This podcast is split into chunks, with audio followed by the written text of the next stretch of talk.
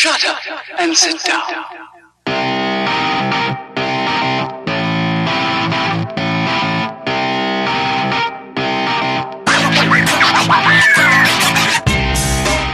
Hey there, and welcome to the Third Period Podcast, the show that takes you around the UK ice hockey leagues. Sponsored by Nuola for all your custom sportswear needs.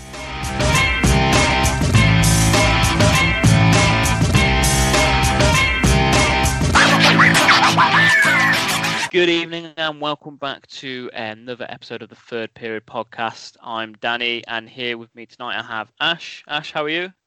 Very good, thank you, Danny. Fantastic. Ross in the cave. How are you, Ross? Yeah, fine and dandy, thank you. Yeah, at least you're here with us this week. Yes, no internet issues this week. Scott, how are you? I'm all good, mate. And how about yourself? Yeah, coping. the same old stuff going on. So, uh, so without any further ado, I think we better get cracking. Uh, tonight we're going back a few years in the roster for uh, the guest that's with us. Uh, our guest tonight spent four seasons in Coventry. Um, some would describe as a Marmite character. Um, former Blaze defenseman Kevin Noble. Good evening, Kevin. How are you? I'm good. How are we doing, fellas? Brilliant. Good, Yeah. Thank you. We're over here. So I'll get the cliche question out of the way. Uh, I, like I said, we always start with a good one. Where did it begin for yourself with ice hockey? First memories. Oh boy. Um, probably back further than I can remember until um, basically once I could uh once I could walk. I think uh you know my old man threw me a threw me a tiny tiny little pair of skates there that he he uh he still has has to this day. Um, he was involved quite heavily in like um in hockey in the small town I grew up grew up in in Sparwood and uh yeah, it was kind of one of those things. Once you could, once you could walk, it was uh, get you on a pair of skates and and get you going. And then um, it was um, for me in a small town like it's a town of 2,000, 3,000 people. It was pretty much all the kids all would play hockey that liked hockey. So it was kind of uh, you know, that's what we did. You know, in cold winters in the Rockies, and um, yeah, it was uh, it, it was a pretty pretty fun childhood in a small town that way. Um, but yeah, it's pretty 2000 is pretty small. That's quite small. Just going to jump in there then, Kevin. Um, we've got some stats in front of us on your junior career, really, and I'm going to throw it back to a 2004-2005 season in the KJ uh, KJIHL with the Creston Valley Thunder. You'd have been say 16, 17 at the time. Played 50 games that season and amassed 225 penalty minutes, the highest you've ever had in a single season. Two parts. How did you manage that? And secondly, how do you manage that in a full face cage as well? well, see that's that's that's funny. Um, you know, as I'm working right now for the the junior A team here, it's um the landscape shifted a little bit. At that time, like it was a the junior B league in in my area, the KIJHL, uh, the Kootenay International Junior Hockey League, was where the kids, um, the the younger kids that were a little bit, um, guess, better than playing midget in a small area. Like our midget program isn't very good, which midget is like the the last group before you age out of minor hockey. So those kids end up going to junior B, and in junior B, there's also a lot of local kids from the area that are 19, 20 years old that um, didn't have the success to to get to the BC Junior Hockey League and are kind of working jobs in the local area. So um, they stick around and and they play in in the Kootenay um, in the Kootenay International Junior League there. And for for me as a young player, I had just finished playing at the Okanagan Hockey Academy, and I was our first year, and I was kind of wanting to cut my teeth a little bit more and get to the BC Junior League. So I figured going to Junior B and affiliating with the Vernon Vipers was going to be a better route to get to the BC Junior Hockey League than staying in the academy. Um, and at that time, the academy, which is there's actually one in uh, Swindon there, right? Their um, affiliate camp. Um, we were a first year program, and we weren't very good. We would play midget teams and we would lose 13 to 1 and 12 to 1 and we would get uh, absolutely beat up on but now they're a powerhouse and they have nhl draft picks everywhere um, but my my teams there were um, a lot of um, kids that were um, from the us that probably weren't as quality of talent as they have now um, so it was a pretty easy decision to go to the ki and when i got to the to creston um, as a 16, 17 year old playing against 19 and 20 year olds, and you can imagine playing my style of game. Um, it, it, it's going to get to you can get to 200 and what did you say? 200 minutes in penalties. 200, 225 over 50 games. Yeah, so you can get to that. You can get that to that pretty quick, and we're also talking about a, a period in, in time when um, the game was played uh, certainly a different way than how we're playing it. Uh, uh, the way it's played now, and they play with full face shields now. At the time, we only played with half visors in um, Mhm. in the KIJHL, so it was um, a proper junior league and quite a rough league and an older league. And being a younger player and a rookie, um, I had a great year. Was up for rookie of the year and lost to Drayson Bowman, who went on to have a you know a great pro career himself. Um, but I certainly played my style of game. Um, I took my fair share of beatings from 20 year olds, 19 year old guys that worked at the mine, four on, four off. Jesus. Fair play, So though, standing it up for doesn't yourself. take much. I can imagine. So, Kev, a couple of playoff campaigns as a junior in 06 07 with the Nanaimo Clippers, 24 playoff games, being both sides of the spectrum, having played a high amount of playoff games than the British style of the four game playoff tournament. Which do you prefer? And do you also, would you, would the longer the style of playoff work in Britain? Do you think that would work in your opinion? Yeah, you know that's a great question. Um, first off, like those my years in the Nanaimo, um, in the BC League were, you know, it took me a while to find a, a, a nice home in in the BC Junior League. I played in Alberni for Jim Hiller. He's actually um, went on to have a pretty good assistant coaching career in the NHL, and you know, tremendous coach. I, I didn't really, as a rookie, on a we were one of the top teams in Canada that year in Alberni. I didn't get a ton of time. I think playing 36 games or something like that.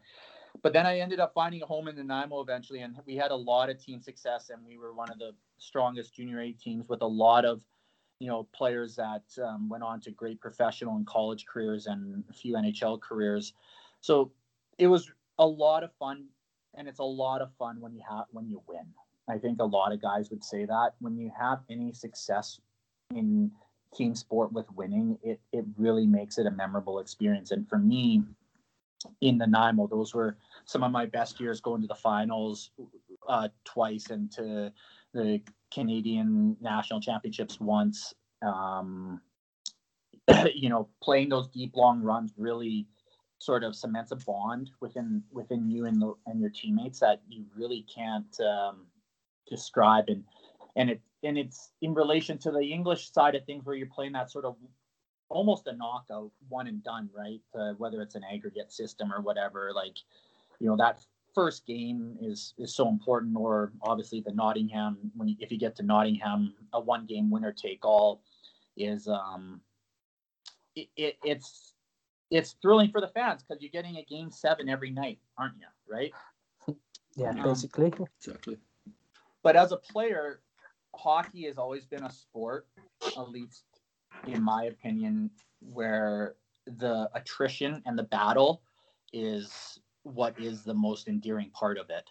Um, so I would say that I I like the longer playoff format, um, the North American style, but there's something exciting about that one game showdown, right? Um, and I, I also would say that I would tend to think you probably get the right winner most of the time in a seven game series. I, I mean, obviously, you know, just my opinion, but um, I look back to my time with the Blaze. We um, we had that great playoff run with um, Coach Weber there, um, and I was talking to him the other day, and we are reminiscing about about it. And um, we played Cardiff and we won, I think six one or something in Nottingham. We won, we won by like a touchdown, and you know you got to think that. right, like that's a good, that's a quality hockey club on the other side, and if it's a seven game series, do you end up winning that series? You know, I, you know, looking back, probably not. Um, but one game, it's like anything can happen, and that's kind of the beauty of um, of the landscape in in in in the elite league, at least I I think. Um, Kevin, in 2008, you went to the NCAA. Now, from this side of the pond, we're we're big fans of that. From what we've learned about the NCAA, so you went to Mercyhurst College and you were there for four seasons, and in your last season, you got to captain them. What made you take the NCAA route? And it must have been such a proud moment to actually captain them. Yeah, uh, you know, honestly, I never wanted to play in the NCAA. I grew up in a small town, and I was the first ever stick boy for a team called the Kootenay Ice in the WHL when they came to when they came to Cranbrook. And I was 12 years old and getting to learn the landscapes of junior hockey and you know things that most 12 year olds don't ex- experience. And and at that time, the old school mentality of coaches um, like Ryan McGill, who's with Vegas now, Mike Babcock, and getting to stand on the bench and see them interact with the players and all, stuff that cannot be repeated in this day and age, and the and the, and the language. and I still remember Mike Babcock just absolutely reaming me out as a 12 year old for you know filling his team's water bottles in they were losing and I guess I did a bad job. I'm, it's pro- quite plausible that I did do a bad job. So, so I, but um, I wanted to play in the WHL, and I was just to answer your question. I wasn't. I just wasn't ready. I wasn't big enough, strong enough, or mature enough to, to, to make the WHL as a 16, 17. And then when I had my chance as an 18 year old, it was not ideal to really be an 18 year old rookie in the WHL. It's the quickest way to the NHL, playing in the Western League, um, and certainly the most ready. The ready of guys benefit from it, but for me, it was um, uh, more of a long game that I had to play, and uh, I wasn't convinced on schooling at that point either. You know, I wasn't that interested in education. Um, you know, now look at me, I have undergrad degree and a master's degree, and I'm in law school, and it's uh, it's, um, it's uh, wow, Okay, you know, the things you learn about yourself. But yeah, no, I, I didn't want to go. I um, but I took that was the only thing that uh, kind of made sense, and it, it ended up working out. did like were, were you more kind of forced to go there then was it you, you, your parents trying to say oh that should be a good route or were you advised that that's probably the best avenue yeah you know i had you know i had i had great you know sort of education from my parents and my dad being involved in the sport and my mom you know they subtly always preached education and and you know you you won't regret it and you know it was a it was an easy thing for them to kind of steer me in that direction like i said because i didn't i, I really didn't have any whl teams kicking down my doors and if Yeah. they did i I could probably confidently tell you if at 16 I was ready to play in the WHL, I probably would have would have done that just by the, the way I was at that time. But it ended up um, working out that uh, you know my parents sort of stressed the importance uh, of education and and you know steered me in the right direction. And uh, looking back on it, it was probably the best four years of my life. You know, the anybody will tell you about being an athlete at a U.S. university is um, surreal, and it's a it's, it was an amazing experience. I, I, I noticed in obviously in your last season there you, you were captain um, and you also got 20 points of five goals did, did you suffer from vertigo going up the ice that far? Getting five goals what was going on? Yeah, that's a great question. Yeah, I, you know, for so for me, for me, if you like look back to to my junior A in the Nanaimo, like I had um, a great twenty year old campaign, and I, and I always was I prided on myself on trying to be the player that the team needs me to be or the coach needs me to be. And my last year in the Nanaimo, I was an older guy and relied on to quarterback, um, well, you know, to play on the power play with actually Matt Irwin, who is in the NHL now. So, you know, sliding some one timers to an NHL guy isn't too bad either to get some points. Um, um, so I was always able to kind of, you know, in those two situations, Mercyhurst my last year and Nanaimo my last year, I knew what I was expected of me and what I needed to do, and that was to be a little bit different player than I was in my first years in the in those leagues or what I went to in pro. I was never an offense first type guy, even at those um, those levels, but it became more of a priority. So I would focus more on on that in in those situations. But then when I got to pro, um, I knew what would keep me in pro, and it wasn't playing offense, and it Yeah. was being a solid, uh, stable, reliable guy that you can put out there, that, um, that can kill penalties, um, competes, and you know works hard, blocks shots. Those were things that were easier for me to do that are valuable to a team and a way to make a career and living out of playing hockey. Trying to be an offensive D man, um, you know, is um, can be a lonely existence if you're not um, if you're not putting up the points. So you just went for putting your face in front of shots and away you go. yeah, I I, you know, it's like I tell these uh, the kids, you know, here on the junior A team, it, it you you got to know what you do well, work on the areas that what you don't do well, but you have to know what makes you successful. And I I had a lot of good guidance and a lot of good coaches and you know parental support. I knew what made me, you know, a good player and what I needed to do f- to help the team win, and I did that. And in those two seasons, you know, it was like, hey, you have to put up some points if you want to get a scholarship. Hey, you got to put up some points if you want to play um, professional hockey. So it's just like, okay, let's put up some points. Um, but yeah, you a lot of times you get labeled as a certain type of thing, but it's more of a a choice. It's like you can do that thing. Can I do it well as well as somebody like I don't know, like can I do it as well as Erik Karlsson? No, I can't. But you know, I I can do it. I can do it my way. It's kind of like if you think of an NFL quarterback situation, you have Tom Brady and Patrick Mahomes.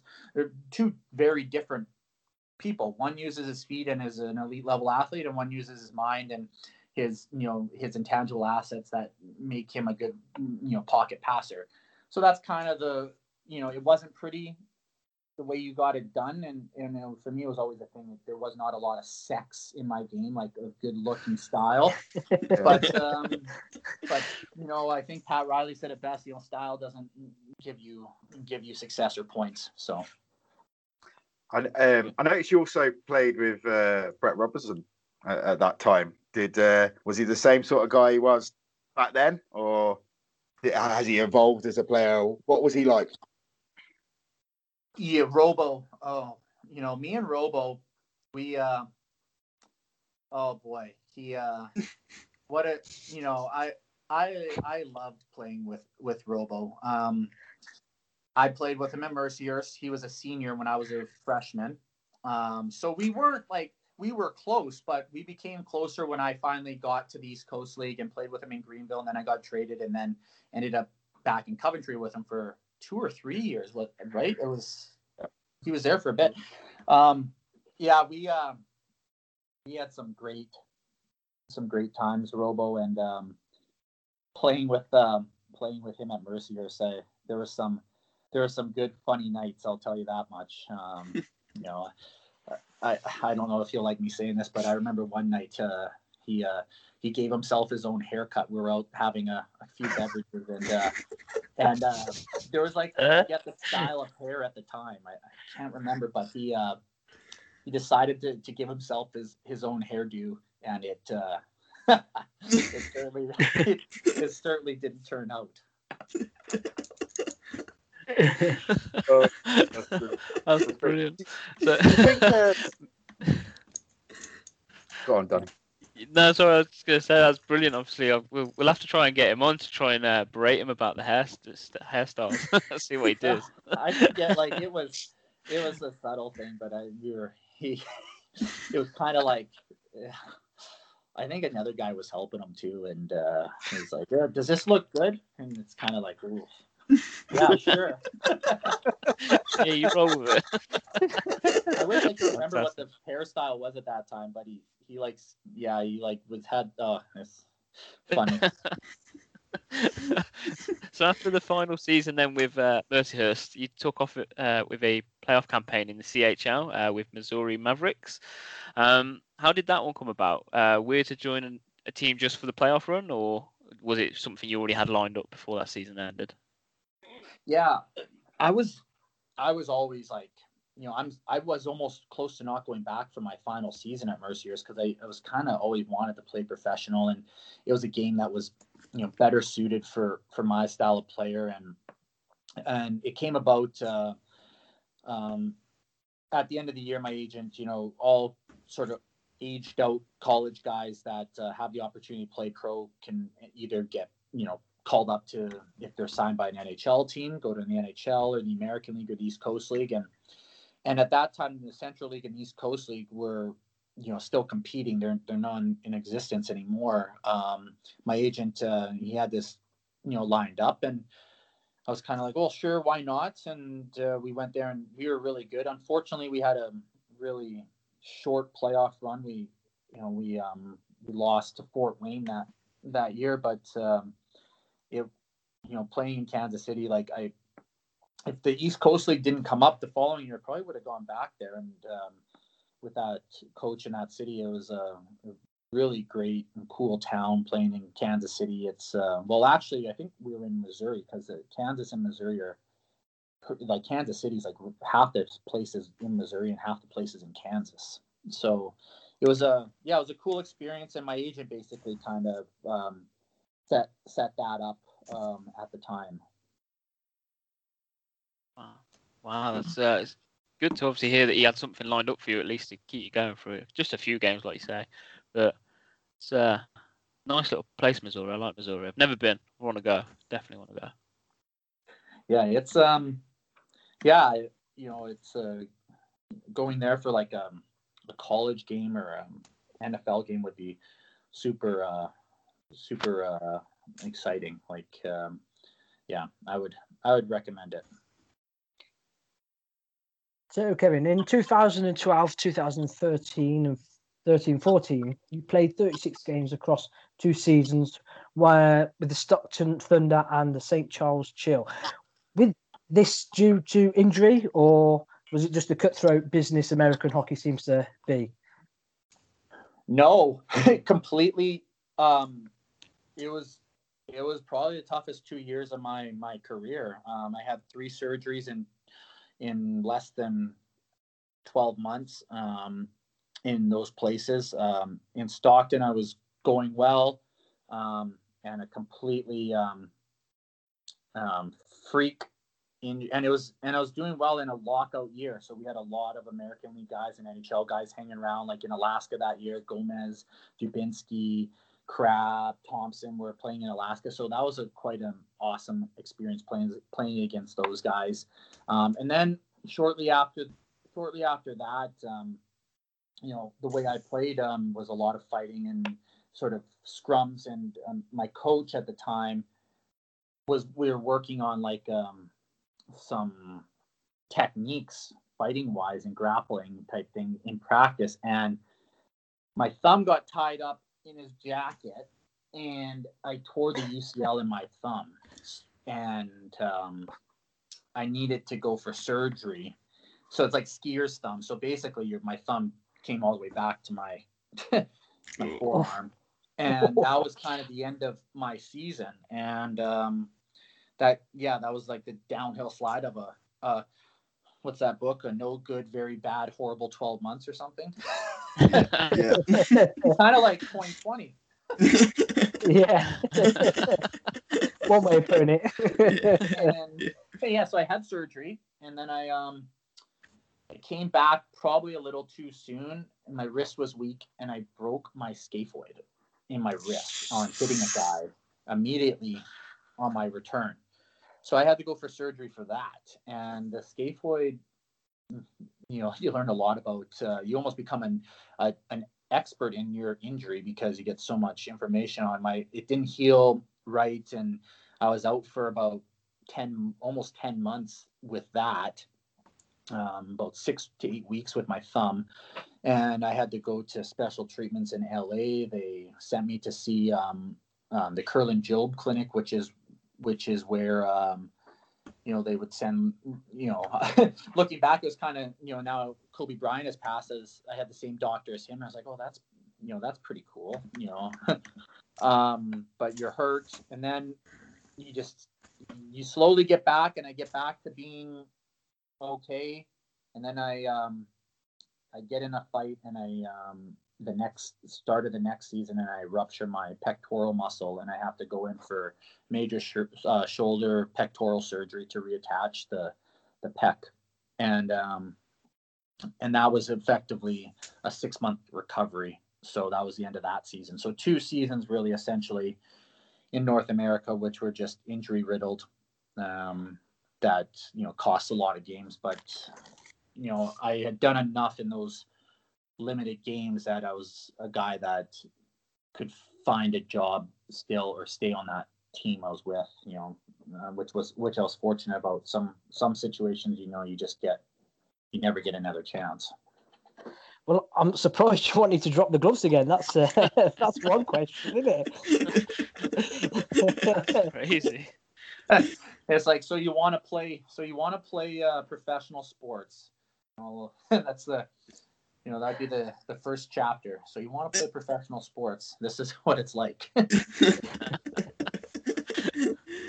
I still consider myself pretty lucky, to be honest with you, with injuries. I would still say I was pretty injury injury free. You know, as for as far as a hockey guy goes. Brilliant. I'm just going to jump in here then before we move on to your time in Britain and with the Blaze. Your final season in the coast, uh, 2014-15, um, you got a full campaign, and obviously following the conversation you just had about injuries, I bet it felt great to get that full campaign under your belt and a playoff run as well. Um, was this your season to get yourself a contract elsewhere and push on to that next level? Yeah, I ended up, um, you know, a great coach and uh, friend Bruce Ramsey signed me in Tulsa.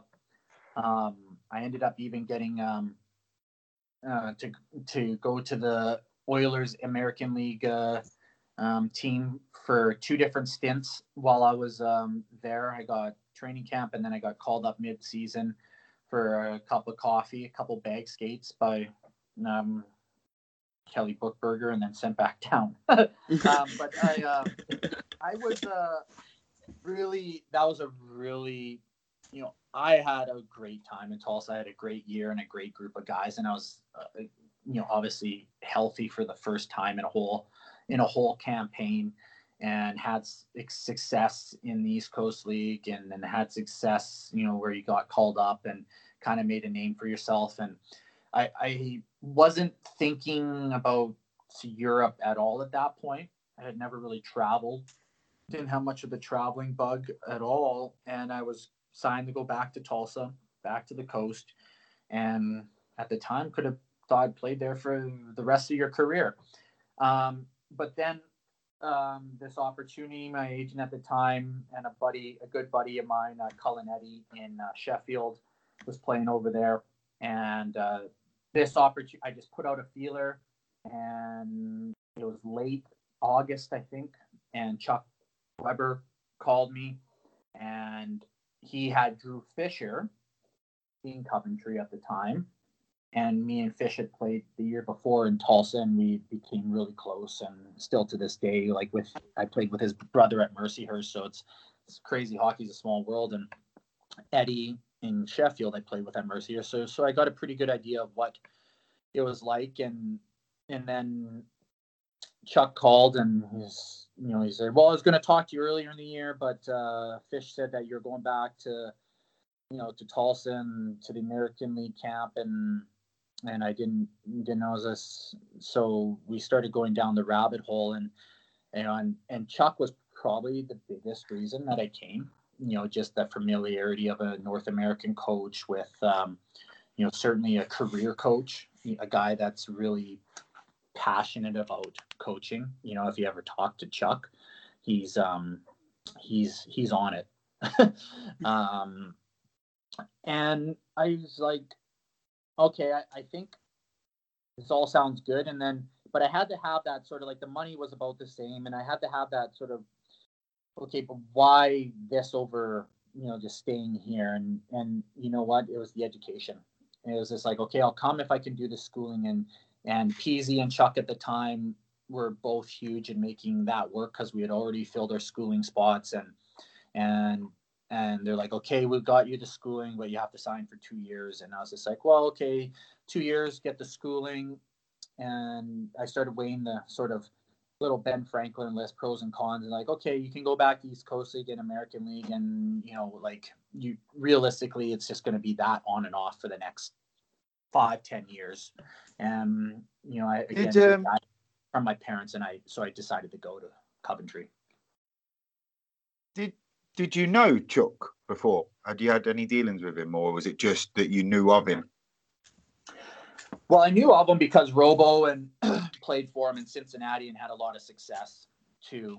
And obviously, you, you know, being in the North American system, um, you, you know of Chuck, right? Like, you know, just from being in the coast and, and that, and never having played for him. But when you, when you have that familiarity with somebody that kind of knows and can, you can have those like little lighthearted chats about like, oh, how was that coach? How was this coach? What was it like there? Or this happened in the coast. Remember that game? And and it, you know, you just kind of warmed up to the idea, and and he made me pretty comfortable with like, you know, um, leaving North America for for Europe, which I had never done, and I was quite like, I wouldn't say homesick, but you're quite like at the way I was. It wasn't.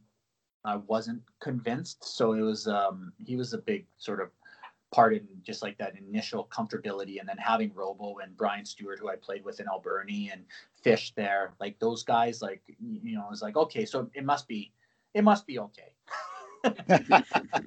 So, whilst whilst we're on the subject of Chuck, I I don't know if you've seen the Blaze did a uh, a, quick uh, Zoom call with him, and he he said something very quite funny about yourself that when we went into games with OT, you would pick out a forward and try and get yourself both chucked out of the game. And he said that he noticed you doing this after a couple of games and asked you what you were doing. You were just, and you said it was just uh, a good. Uh, uh, you're not going to take a penalty shot, so why not try and take the first line guy out? so, my question to you is: Did you have a target? Oh, I'll fa- I fancy taking him out, or was it? Oh, let's just see what happens. Yeah, no, like for me, I, I never had a predetermined um, plan going into the way I played. It was just, it was all like sort of light switch. It's like I'm, so I, we can touch on that later, but um, no, in those situations, like if it became like a situation where there was a scrum after the whistle and we are down under two minutes or something like that, it's, you might as well take a two minute coincidental penalty and you know hopefully it's a guy like i don't know i think it was probably like a sheffield or nottingham where it's a guy like levi nelson or something like that at the time or that's going to take a penalty shot um, or brad moran or something like that and for me like you know i wasn't going to shoot and and most most likely you know and i just it's a good trade-off and you know that was more the coach that was more the coach in me if he would would say like well and, and and at that point i was tired too fellas it's like okay this is enough That's brilliant. Kevin. Uh, so uh, we had a playoff loss. Um, we lost 2 0 to the Panthers. Uh, the game was more remembered for Brett Robinson going out uh, of the game in the first few minutes. How much did that hurt the loss that played the final? and having a chance to create Blaze history to win back to back playoff championships.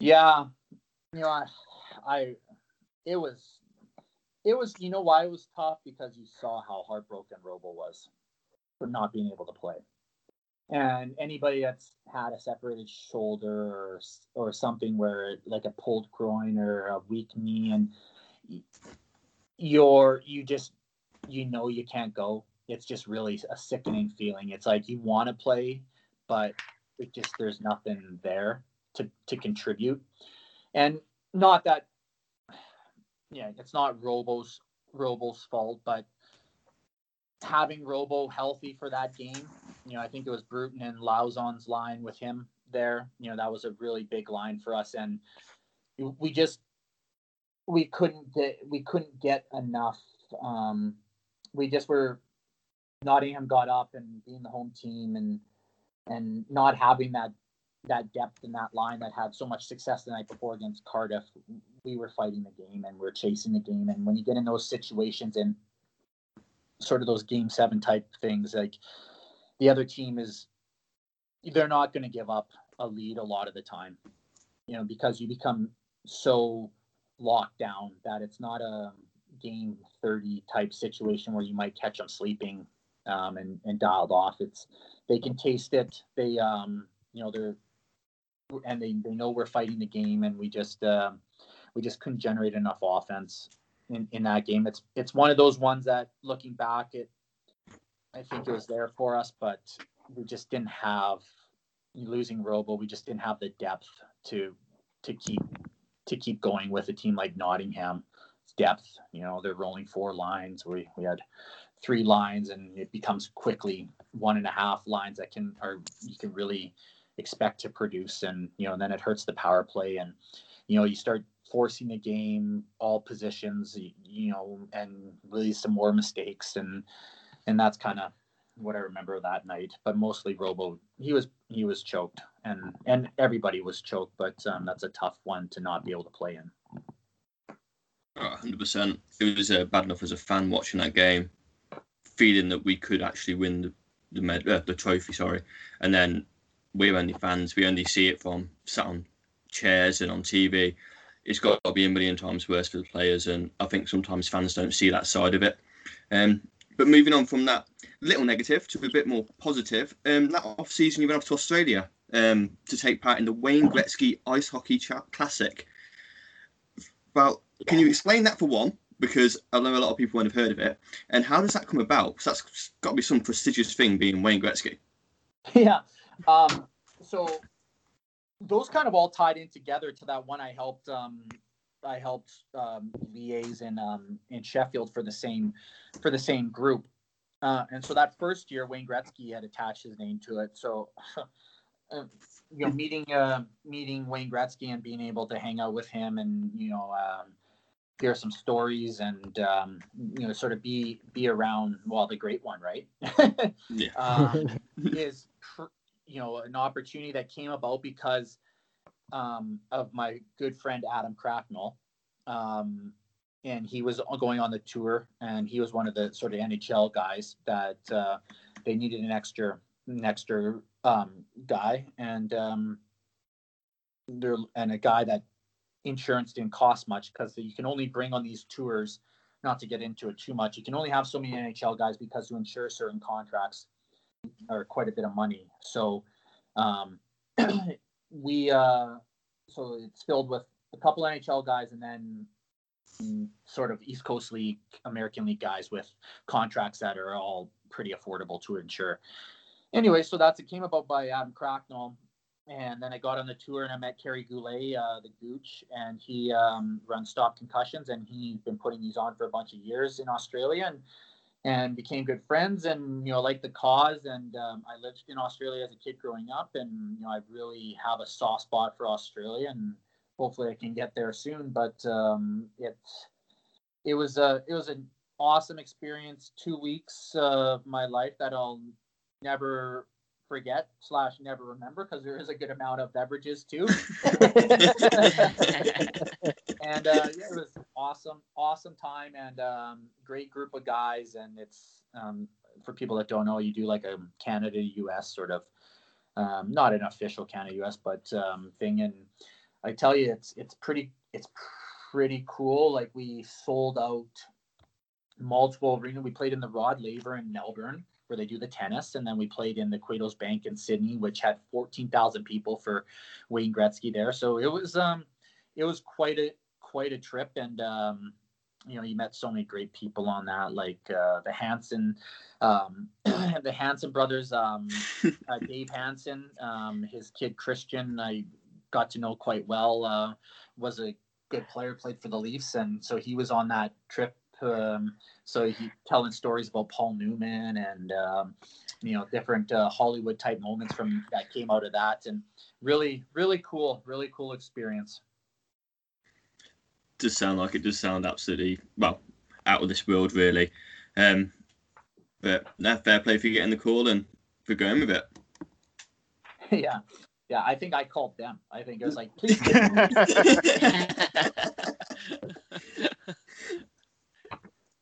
So obviously you come back for us uh, a couple more seasons then, Kevin, with with the Blaze. Um, clearly, obviously enjoyed the European tour, uh, considering it wasn't on the uh, aforementioned before leaving Tulsa. Um, just kind of briefly scanning over everything. Penultimate season with the Blaze, you go on and get given the A. Um, obviously you've you know worn letters previously, but then in your last season with us, you then obviously get promoted up to a player assistant coach. Uh, is it much of a change going from just playing and wearing an A to being like a player assistant coach? Yeah, the player assistant coach.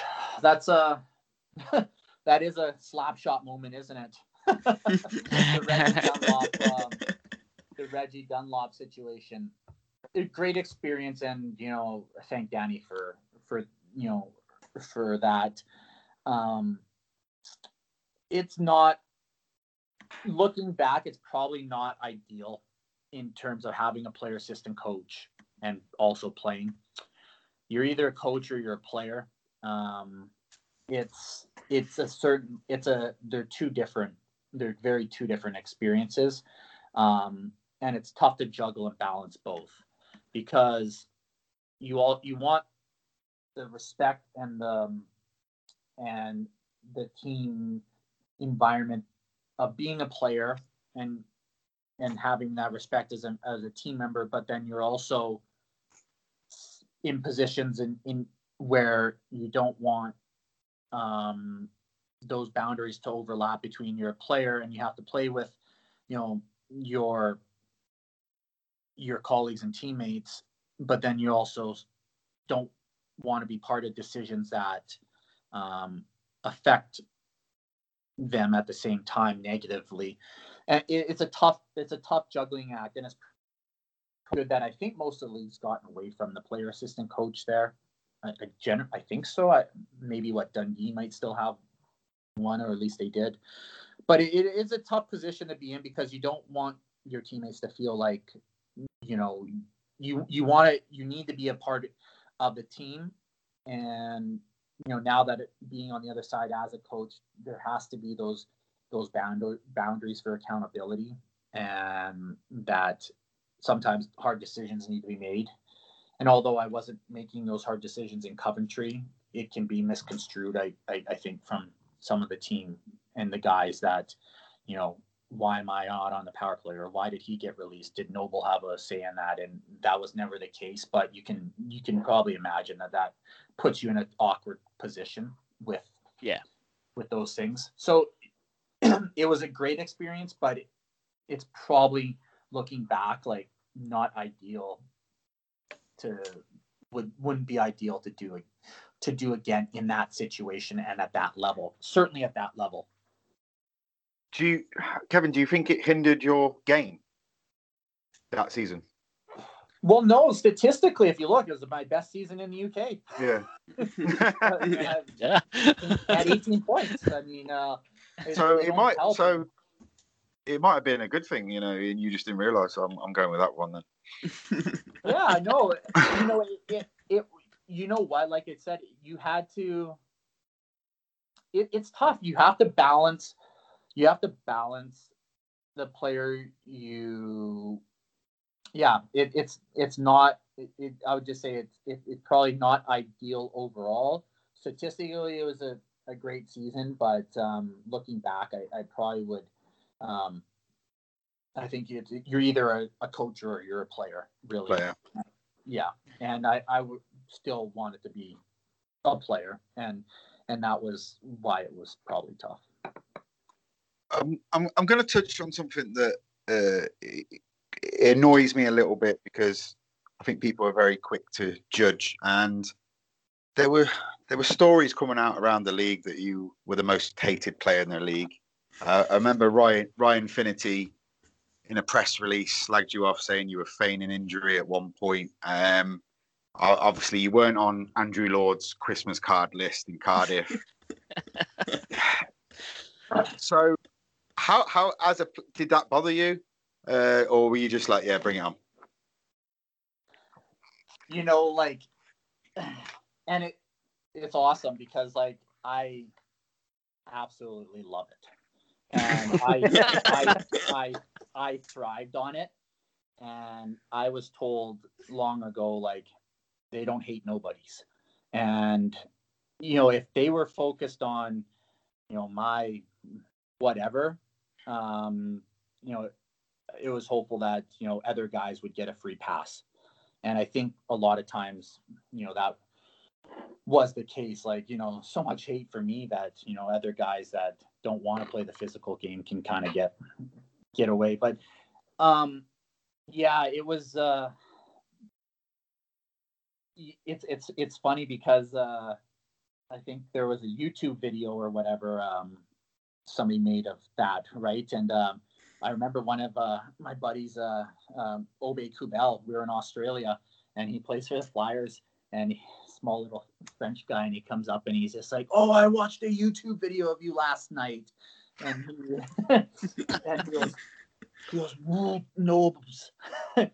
so, amongst like your guys in the room, is my point is that it's it's um it's funny and uh, and you laugh about it and you know if you talk to Drew Fisher, we would um in Tulsa, there was always an ongoing joke. And um, I don't know if anybody remembers, but WWE um, or WWF, there was Razor Ramon, and it's just like, and here comes the bad guy, and you'd have to mouth and the curl, and it was like.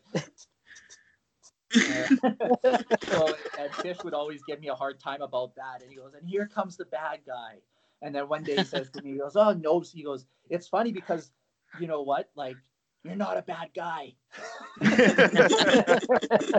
Fantastic. I'm like, I know, and it's like I don't even like it's not pre it was never premeditated or it was never like, hey, I'm gonna go out there and be a complete jackass and you know just stir it up. It was just that's just how I played. I competed hard and and there was no easy inch of ice that I ever wanted to give, and you know there was always you know something that was just um just annoying about my game to other guys. And it was just like irritating that because it was it never there it was there was never like an off shift or off night. And um the um, and it started from when I was in Creston back to what you said um the the then my mom works for the Ktunaxa Nation here as a director of finance. And um the the the natives in the area at that time would have um, um, you know they were just so great to me. Um,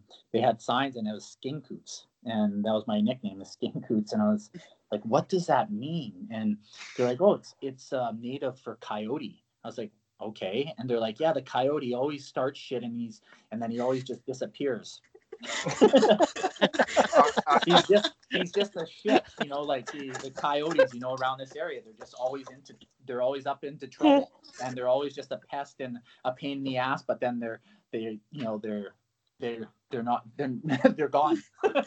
Um, Kevin, I, I, I mean, I watched you for four years, but the fact that you already had a nickname that summed you up, I think is fantastic. so, well done to those guys. yeah, yeah, skin, skin coots. No, I still um, it's funny. I, my, my mom still has the sign. It's like uh, just a cardboard sign, but uh, yeah, no. So it started. It started long ago, and it was never premeditated or really thought of as just like my game, and it just guess I'm just a just an unlikable person. Like light, switch, light switch of the puck drops. There's, a, there's a there's a famous saying that I can't remember who said it. I'm, I'm sure Scott or Ash will point out. There's a famous saying that one of the professional footballers in, in England has said before, Kevin. If the if the fans are singing your name, you're doing something right. If the the fans are booing you, you're doing something right. The moment they Yeah. stop or don't pay attention to you, you know you've not, you've got to up your game. So the fact that they were booing you or cursing you or whatever, you did something. You've left an impression. That's the main thing. Uh, like you said, like I said, I, I think that's perfect, and yeah, that's they don't boo nobodies, and um, I was all it was always a way. Back to what I said earlier, it was a way I could stand out and be like, he played tonight. There's nothing worse than you leave the game and you know, did that guy play? I, I don't know. And those guys can. There's some guys that hey, did he play tonight? And you look at the score sheet he had. He was one and two you know, goal and two assists, and you're like, oh, he played, you know. But it's like I didn't notice him until then. But it was always a, a situation where it's like, you know, it was when I started my pro career. It was just like, do something that makes you memorable, and the coach give them a reason to not take you out of the lineup. It's like, and that was always for me a way that I stayed in the lineup and stayed around for as long as I I could. I wasn't um, certainly you know, it was a certainly a tough role for me as a middleweight type guy that had to answer or not answer to guys that are 50 to 75 pounds heavier and out of my weight class, right? It mm, like, you know, I always felt like that was the downside of it. And, you know, having to get, you know, beat up or take fights that are not going to go well for you you know, and that was oh, and that's kind of the landscape of hockey, right? You don't have the middleweight fight where Floyd Mayweather fights Manny Pacquiao. You right, you have, you know, you you have Floyd Mayweather having to fight Evander Holyfield. You know, Yeah. like it's like that's Uh, you don't fancy that one. yeah, it's, it's you know, and and the way I played is that obviously, you know, conversely, you're on the upper side of a middleweight, right? You know, nobody wants to fight you that is, you know, maybe questioning if they want to fight. So it was always um, a fine a fine balance, but uh, I take I took pride on on being hard to play against, and that came with um, you know that came with um, some sour sour grapes from other players and and all that. But I think any guy you you speak to that I played with, you know, knew that I was always a good teammate and you know cared about my teammates and would do anything for them and and wasn't it wasn't um off the ice was a complete con contrary to the on the ice person echoing on from Scott's question there and what Danny's mentioned about what fans say. Um, while you're with the Blaze, and I've heard it myself, and no doubt the guys have as well, you seem to split the fan base a bit and took a shed load of flack. Some fans seem to love your game style, the, the way you take a pucks to face night in, night out, you block shots. Then others, we could concede a goal and you're on the ice and it was your fault how do you react to that? How do you, well, knowing that some of the fan base are using you as a scapegoat for anything that goes wrong? How does that affect you as a player? you know i i think for me like i would stay off of like social media and not engage in that because i see it does now affect guys a tremendous amount. And if they say it doesn't i think they would be lying. It affects the players in that i'm coaching now the social media and whether that and that's not even like as bad as the professional side of things but these are distractions. Um so i always made an effort to not be interactive or engaged and to to distance myself from that and i always felt you know i always felt that i could um be the one if somebody has to wear the blame i was okay with that um, you know, obviously it's not worth making an argument about whether it is your fault or not because that's not a team a team game. It's kind of, you know, no blame nobody. It's you win as a team and lose as a team, and that was my honest approach to it. But I felt like, hey, there's another thing. I can do for my teammates. If it is my fault, then you know I got to correct that and be better. And if it isn't my fault, I can I can take that because you know what it it takes the ease off of somebody that maybe maybe like it was easier for me to hold that than to say a guy that isn't producing right now as a goal scorer that you know he doesn't need something else to worry about. And you know for what i had to do was easier than you know having to go out there and produce and put up points. So having that sort of carrying that sort of burden was you know i felt you know part of the team duties of at the time whether it's, it's fair or not is that's for the tribunal of fact of the the keyboard warrior um, but in general, like whether you know half love me, half hate me, uh, you know, I had nothing but love for my time in Coventry and the and the fans, and and I think if they if they did hate me, um, that's okay. But um, I, you know, I looked at it as a positive that I, I love that they could hate you so much that that's how much they care about the team and the sport right? And you're never going to make everybody happy fellas. It's um you know it's the it's the thing. And you know i always uh i always get a good laugh at um, the monday morning quarterback when guys call in on the radio here for post nfl games and talking about how tom brady should be canned or you know cam newton was awful and and all that and it's uh it's a lot it's a lot harder than it looks so it's always been no it's um it, it was i had a great you know i think the coventry fans are probably some of the most passionate and and and you know sort of I, I think just passionate right? Like they, they, they care that much that um it's that diverse of a, a topic you know that it's it's it's important Oh, exactly. And, oh, sorry, Scott. No, let's carry on. Carry on. I'm sorry. I was going to jump in quick before you, Scott. Just say about um, you said about social media and um, the keyboard warriors, and we've said on here previously with different people and between ourselves, social media is a very scary place because people will say what the hell they want, when the hell they want, and they don't care who they offend, and it's it's not like they're on the ice with the the Andrew Lords, the Boris Valabiks, the Kevin Nobles. They're not going to be questionable. They can say what they want and get away with it because no one's going to question them. And yeah, social media is very bad for a lot of things. Um, but I'll, I'll go off on that tangent. I'll throw it back to you, Scott.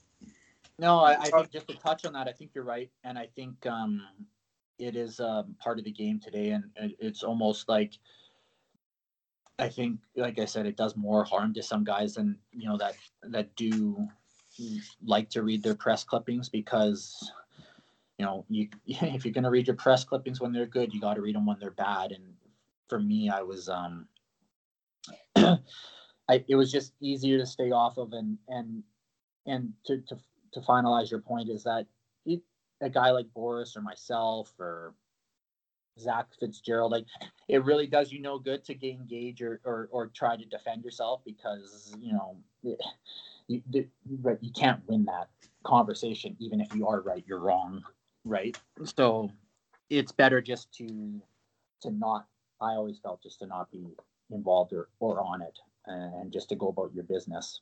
Um, uh, yeah so it it uh, i hope that you know people realize that before they you know they send out a tweet like that in the future you know to a for a future blaze player or a future sheffield steeler or whatever you want to say Yeah, my uh, point I was going to raise is about social media.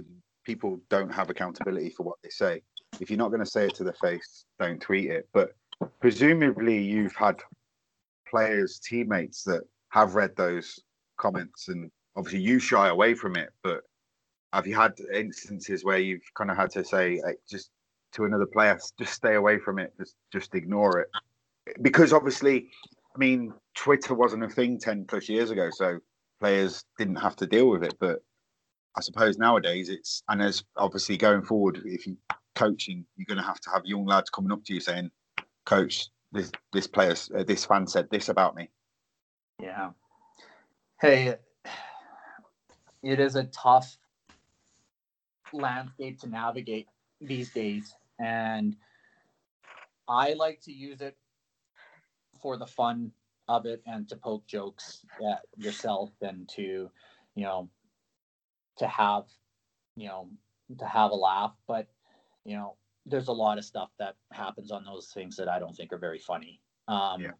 It's a focus of certainly um, in first year law that I'm taking right now. It, we talk about in relation to defamation and um, not to get all educational. I'll get you Russ Cowley to come on and give you guys that. Um, but it, it is a con- it is a it is a um, inconsistent area that we're trying to to navigate these days and it and it's a focus in in more serious circles of of of law and you know in in, in terms of fans it, it is like where do those boundaries get crossed? And you know, as a hockey guy like i probably can guess that we don't have it nearly as bad as a premier league player right? Yeah. but the the thing people don't realize is that it's a those even you know i'll say two things on that. It's it's a little bit easier when you have 20 million pound in your bank account Yeah. um, but even at that, you know, there's still people at the end of the day, and even people on private jets, you know, have depression and anxiety and and mental health issues, and and the the social media stuff does does make it harder. But I was always would tell guys and myself, most importantly, and sometimes it's harder to take your own advice is to you know to try to to separate those as much as you could and and and to and to not read them um it it it was you know there was some times where like the comments you know I, i'm trying to think back like one time in coventry where i think it was um something happened with ross venus and um i remember there was some he got hurt and something somebody made a comment that was just kind of you know over the over the line something along like i think they wished he was hurt or something. And and it's kind of like where that becomes um you know where you overstep the you, you know your your boundaries. And and you don't Yeah. like to see guys you know because you know nowadays it's such a focus on mental health and and things like that. And i think these these sites can create problems and they do they do good. And i'd like to see them more for the the good side of things. But you know when you have a a president that can tweet out whatever he wants whenever he wants with no with no regard it's becomes becomes difficult. So uh, your season finished and your hockey season come to an end, but a question we want to know was: Was there any truth in the talk that Nottingham were interested in signing you? Nottingham interested in signing me Yeah. no i i don't News- uh News to you, is it? No, I don't, um, you know what? I mean, that's probably a better, a better ask to my agent. Um, not to my recollection, but um, you know, I, you know, I don't know where rumors get started, but no, there was never really a thought of honestly playing anywhere else in in in England. Um, I was at the end of my time. I was either going back to the East Coast League um, or I probably wasn't going to play. Um, it was just one of those uh, sort of decisions where I wanted to go back to North America or stay in Coventry. And my time in Coventry, I think you guys kind of resembled it pretty well. It, you know, like I, you didn't know it at the time, but if, you know, you have, you kind of go from being the hero to the villain in in when you're in that place for that long a time um, you, you can become a blame factor and a scapegoat for for other other other underlying issues or problems and and for me i i was entertaining going to wichita with my old coach and i came to go down the road that i want to get into different avenue of sport and coaching or governance um, and working as you know trying my hand in different sort of avenues of sport whether it's an agent or like i said coaching. So i decided to to go to i was supposed to be going to australia to play for three years and do my law degree obviously the australian league is shut down and i'm doing my law degree online and the borders will open i don't know um, but it was never really um, a thought to go anywhere else. So maybe Nottingham did have interest, but not to my, not that they ever really called or anything to make it a difficult situation to to talk to think about. So I never really envisioned playing elsewhere than Coventry. To be honest with you, I liked the area, like the you know my teammates, my fans, and you know it's you know I'm quite fond of the West Midlands. Um, but yeah, it was it was like kind of it was for me more of like okay, what do I really want to do here long term? Not what can I do for the next two or three years, um, and then sort it out. You know, I was like, let's be pragmatic about this, Kevin. So, have you got any other plans in? Because obviously Australia, have you got plans to get the skates back out anywhere else, or Yeah, well, I will play in Australia eventually. Um, when they get going, if they get going, I was supposed to be working for the Newcastle North Stars and playing for them and doing my law degree. That obviously got canceled. Um, working as an assistant coach for the Cranbrook Junior A Bucks here. You know, we have um, you know a great uh, ownership group and coaching staff, and it's been really great to work back in a place that kind of was my my starting grounds and to see the the new age player and the way they yeah and to you know working with some great you know great coaches um, the current head coach was at yale for the last couple of years and um, um, it was funny i was talking to chuck the other day about about it and um, he goes oh uh, ryan donald yeah yeah he was at yale last year and chuck he's just like are you guys still running the 131 there and we're talking all about it. He goes, yeah, it's the lefty up or the righty up. And I was just like, oh, I, I remember Chuck now, you know, just so diligent to his approach uh, of the game. And so it's been fun to to work with the with the the kids that are, you know, we have a few guys going on scholarships and all that. And, you know, they're so, so you're so impressionable and so much you can give back to to these kids um, that it I think it was a unique opportunity for me. And, you know, in light of COVID, it's uh, been a good sort of middle ground as, you know, you wait for things to clear up if they, if they clear up and when. so, So, uh, Kevin, just talking, then obviously we you, you kind of briefly touched upon it earlier. So, kind of post hockey we'll go to now. Um, so, obviously, you have your last season with the Blaze. Um, the USA Canada Super Series, you, obviously, we mentioned earlier you, you did it whilst in Australia. Um, then, obviously, you I think you were part of a three man team to kind of get it over to the UK. Is that correct? Did I read that right? Yeah, yeah, yeah. No, that's right. Um, so Kerry Goulet was the guy that that ran them, and Mm.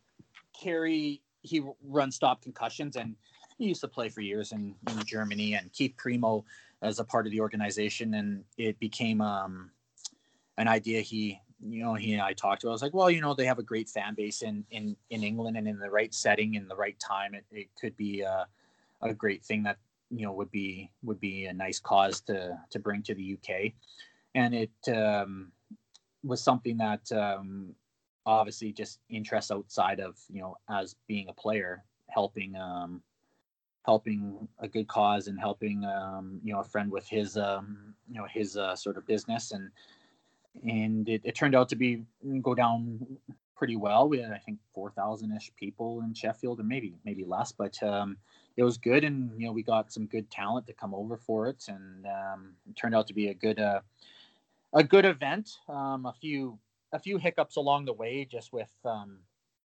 um, a couple arena situations in Sheffield, and you know this just business just business stuff, but um, it it was always um, a pretty uh, you know I'm hopeful I'm hopeful that he can keep doing it in Australia. I'll, I'll say that um, right now it's just the way the world is, it's we don't know when and if we can do things, but um, or he can do those. But hopefully things get better here soon. It was good to watch from a fan's perspective, um, seeing all these players that normally you'd have to travel seven, eight, nine hours on a flight just to, to see them. But to see them in like our own backyard, it was good to kind of have these big players. Like I, can't remember the USA netminder. I think at the time he played for Spitfires over in the US. Uh, I might be wrong. I can't remember who, his name now. It's going to bug me. Um, Who was it? Um, oh, it's going to bug well, me. Chris you know what? I'm Driedger, going to. the Canadian netminder, he played for the Panthers in the playoffs this year as a backup to. Um, yeah, he was with them for most of the year. Uh, Chris Driedger was, you know, the backup to. Um, oh, That's who I'm thinking of, and it was The the, guy, uh, Springfield signed- Thunderbirds. That's who it was. Yeah, yeah. He signed from um, Columbus to Florida. Anyways, um, I can't think of their starter in Florida's name now, but Chris was the backup there this year. And um, then you had Obe Kubel, who was um, with the Flyers, had a good playoff run. Kevin Bieksa, who you know was hadn't really officially retired, but hadn't played for a year, was still you know com- you know could play. And René Bourque and Tim Stapleton, you know, some good guys there. And yeah, was, I thought it was um, a great experience, and I'm hopeful that maybe in the future that it'll be an opportunity to, to do it again in in England um, and that and when things kind of settle down. Good to hear. Kevin, um, you've got the uh, Columbia Valley Hockey School with, um, well, a, a- a fan favourite, Chris Bruton, and uh, Brett Brett Ponich, who's uh, uh, just a small man at six foot seven, uh, drafted second overall at 48 in, in 2009. Clearly, from the conversation we've had tonight, you love coaching and it's something you want to be involved in is this going to be running alongside your law degree and work or could how how how would it go for you or is it just kind of Yeah. you want to put something back into the game You know, it, it's a great four week hockey camp in Invermere that um, hockey school is a place where the kids can go free from politics and outside influence and worrying about making a team or not. And in Canada, I'm sure, much like football, maybe even the hockey system in the UK, I don't know, but there can be a lot of parent interference and a lot of problems that arise just in taking the element of fun out of the game. Yeah. It's a place where I think, you know, a safe harbor where kids can just, you know, work on their skill, have fun, and, you know, there's no, you know, teams being being made or, you know, so no trials or judgment. Um, and it's something that I enjoy, you know, coaching in those situations in that level because I, you know, every word, you know, that you can give back to the youth is, you know, they hang on to every word you say, and it's so important um, that shaping like sort of a mind at that age, much like probably a, a school teacher feels with you know kids at kids at that age and you know seeing the way you know their face lights up you know playing hockey and having fun. And it was a shame that this year we couldn't do it just due to covid. Um, and hopefully you know things are better for next summer that we can do it. Um, but for myself i you know doing my law degree um, coaching um, playing when i can play again in australia if we can play um, and seeing um what's uh what's what's that book wherever i wind up? Wherever i wind up. Um, but yeah it's it's um i like the coaching. I like the governance and corp- corporate side and agent side too. I'm not sure what i like more um perhaps maybe law will lead me down um I don't know. Maybe a who knows, fellas? Maybe a role as a criminal defense attorney. I mean, I you got to think that half the people will like me there too. but I'm I'm, a, I'm slightly concerned if you become a hockey agent that uh, Cardiff Devils will phone you. I'm not too sure if that will happen. Uh, Well, funny story, funny story, and you guys can hear it first. I actually was representing a, a few guys here in the English Elite League and, and working with another agent in Europe and and dabbling in you know in that side of things. And um, you know I had a I had when Lordo was there some good talks with him and and you know Kiefer and Belfast and all the, and the other and the other coaches in the elite league. And and for me it was never personal. So you know having you know and in hockey I think sometimes maybe too many people thought it was. And for me it was just a, a just a game and just a job and you know that's how I had to play. And so when the when the game was done it was done for me. And um but you know um I've had some you know great talks and with you know coaches that you know probably perceivably you know didn't like you as a player but um you know I think like a guy like Lordo and and that and you know like a guy like that yeah you have your battles but I also have a tremendous amount of respect for like the quality of a coach Yeah. he is and the um, and the things that he he and how dedicated he is because being a coach is in my opinion i'll say it, it's such a tough tough job and, and it's such a dedicated position that it's it's not just something that you you just like kind of i think you should take you know with without seriousness. Um there's more hours that go into it and i know how hard you know coaches work and how many hours they put in and sleepless nights and you get off the bus and you're you know you're cutting video for the next day and and i think that yeah it um we will see like uh, with the agent type of stuff and um where it goes but um i uh yeah i think uh i certainly i certainly enjoyed it uh, unfortunately there's not a lot of player movement going on right now unless you want to play in like um i don't know Rom- romania but even there even they're full yeah. I, I must, I must say, Kevin, I, I love your mindset that the ice is the ice and off ice is that's it, and then let, let's rock and roll and then let's do work. I, I really appreciate that. Uh, we do. We, we're going into our last few questions. We we realise we've had you on for some time. We appreciate it, but uh, I believe Ash is gonna Ash is gonna grill your brains here. okay. My final question, and we've asked all our previous guests this. From your hockey career, playing alongside, what would be your all-time top six? One netminder, two D-men, and three forwards from any step of hockey you've been in. Oh gosh, guys I played with, hey. You know, it's tough. You can answer it like just the best players or guys that there was never a dull moment with, you know, like just straight up fun, right? Like Yeah. uh, and that is it's kind of the round table questions like, oh, if you could have dinner with like two people. Um wow. Wow, fellas. Uh well, you know, I was always the type of guy like contrary, like you know, I was a gamer on the ice, light switch like that, and ultra serious competitive. But I liked the laughs and stuff and the camaraderie. So I, I would probably go with more of um, you know, guys that I was just like close with and had like a lot of laughs.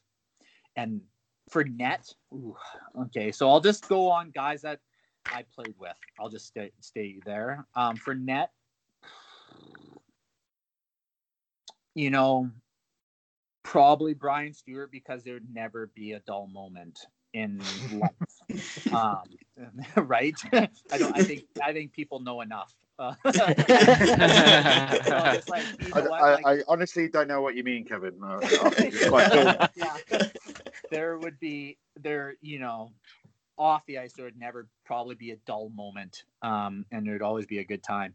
Um defense, well, obviously I have to put myself in there because I want to be part of it. Um, uh, but you know, I- I developed really close relationships with like my roommates, like Godfrey. You know, I love I love Gods, and I stay close with him to this day. So I'd I put Gods in there because you know he's um just yeah he's just he's just my boy. You're not the first. I'm not the first. No, no. God, No, Godfrey no, no. pops up quite a bit. Yeah, God, he's just, he's just my boy, and I, you know, I stay in, I, I, I stay in touch with him quite a bit. You know, I don't have a, I don't have um, you know um, an army of, of friends, but I have a lot of close and really good ones. Um, then I would say for forwards, I'd put probably my buddy Justin Malin, another roommate. Um, nobody would know him. Um, Adam Cracknell, another good buddy, and he's playing in Denmark right now. He's supposed to be playing for the Oilers. And the last forward, hey, oh man, that's a that's a tough one. Oh, that's a tough one. I'm going on the fun credit uh, uh, side, I think. So, so probably Kale Tanaka. I don't know if you guys have had that one. I'd throw him in. Tank with Tank and me always had a few laughs. So, uh, probably Tank in the room. Um, yeah. And then um, as far as a as a coach goes, if I had to add a coach into there to coach us, I'd probably say Bruce Ramsey in uh in um in in uh Tulsa. And uh, if you ever have Drew Fisher on, you should get him to tell you a, a story about um, us with Bruce and in in the coast, and just absolutely, just absolutely uh, a hilarious story. Well, what you'll have to do, Kevin, is you you you drop a message to Drew because we'd love to have him on. So uh, go from there.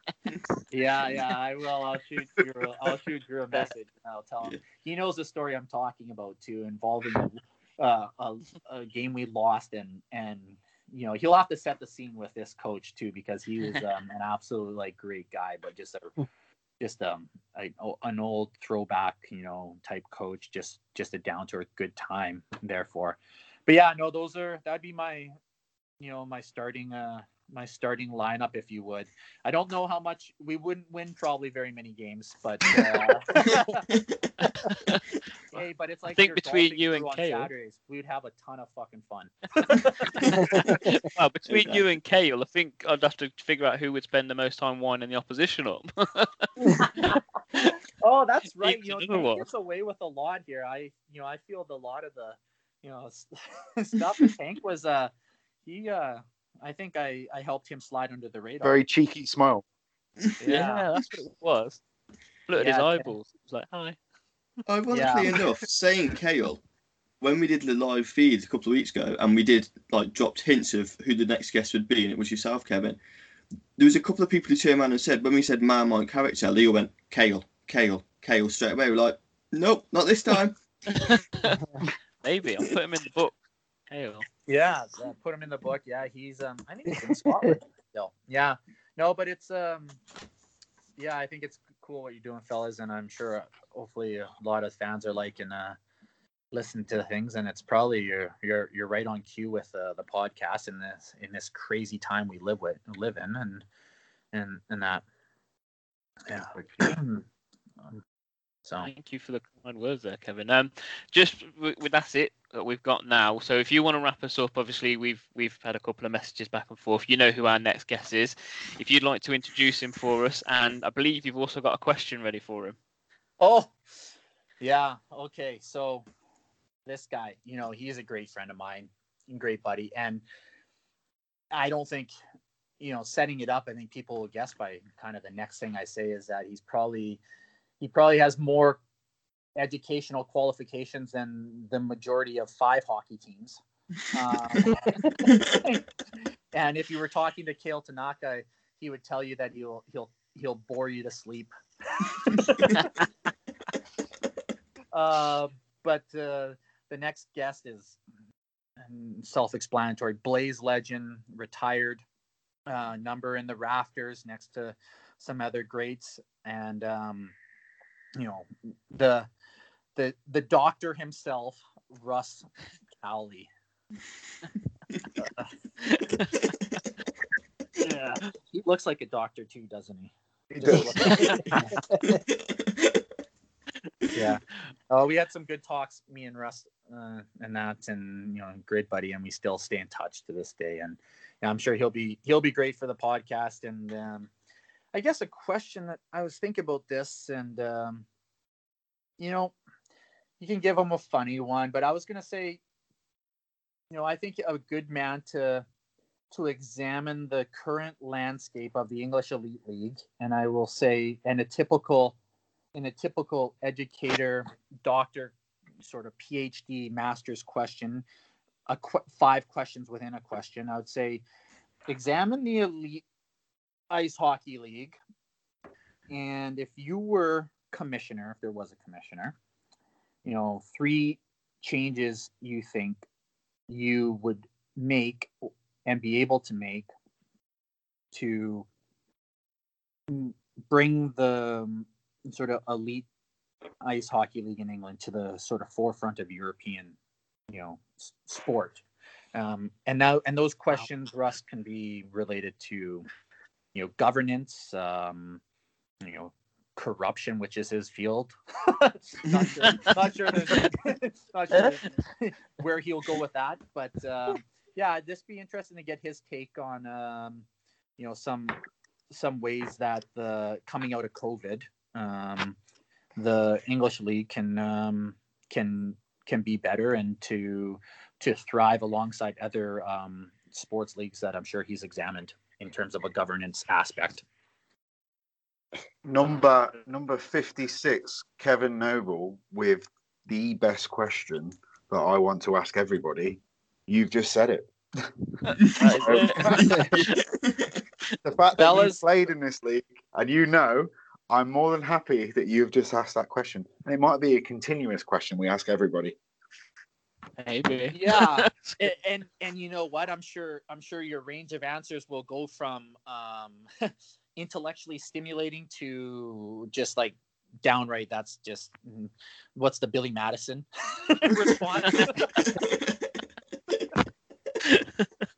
Um, but no, I, I think it's a I think it's a good question, and and it's by no means to, and and again, it'll probably be, you know, the half that the half that love you and the half that hate you will see the question two different ways, and it's by no means to, to pile on to the English league, and it's it's more just to um, say my respect for like you know four years there that I you know absolutely loved and you know the the people involved in in the sport are tremendous and great but i think you know as you know somebody that's involved in the you know hockey canada here and and, and that i think it's always an interest in how you can do better and how and how your league can do better. And i, I think it's uh something that you know russ could probably you know you know analyze probably more from a government a governance side of you know from his his studies and his uh, thesis that uh, I think he'd be great to speak on. And to be honest with you, if I, I I'm sure there's certain things that everybody would probably say in regards to like, oh, you need a TV deal and you need all these things, but uh, you know, those don't really come unless you have you know, you know things in place that make it worthwhile for TV. And in Canada, and much like our sort of landscape here is it's all about grassroots stuff and that's how it starts. And i'd just say you know before you can examine the top you also have to look at the bottom and where and and where it starts. And um, i think there's more people playing hockey in the uk i don't have numbers on that but it's it's probably an area where maybe the english league needs to be more active in the the minor youth development as opposed to you know the top development but yeah i could i could talk uh I'll let Russ do the talking on that because I, I could talk all day and we've all had me and him have had those discussions and they they go for countless hours on a bus trip. wow, fantastic. That's that's a really good question. So, um, we'll wrap it up there then for you, Kevin. Uh, is there anything from yourself, Ash? Anything else you want to touch upon? Uh, nothing from me now, thank you. No problems. Ross, if you got anything that you'd like to throw in? No, just uh, thank you for your time. Uh, appreciate it, and thanks for the kind words about the podcast. It's uh, much appreciated. Yeah, I think it's a good thing you're doing there, fellas, and you'll uh it's uh hopefully um you know people are appreciating that in the you know getting their hockey their hockey fix in these uh crazy crazy times. And hopefully it uh hopefully it uh, sorts itself out soon so the elite league can get back to playing and you can you know kind of you know get get the podcast going while the season is on in that too you know sort of rounding up the weekly uh, the weekly events. And uh, you know i'm i'm a glass half full guy i would say it, it'll be good to go in august next year or you know september well but we'll let we'll let russ take it from there Fantastic. Uh, He's gonna hate me Scott, have you got anything? No, just for your insights tonight. They've been they've been fantastic, and uh, I really enjoyed having you on. Yeah, no, for sure, fellas. Thanks a lot for having me, and obviously, you know, to all the fans listening, you know, thanks for all the support and my four years there, and it was uh, it was awesome. Time you'll time we'll never forget. Brilliant. Thank you very much, Kevin. It's been a pleasure having you on, and uh, that's it for this evening. We'll wrap it up there for you. Thanks for listening to the Third Period podcast. We hope you enjoyed the show. If you've got anything you want to say to us, find us on Facebook. Maybe join in the next episode. As always, check out Nuola for all your custom sportswear needs.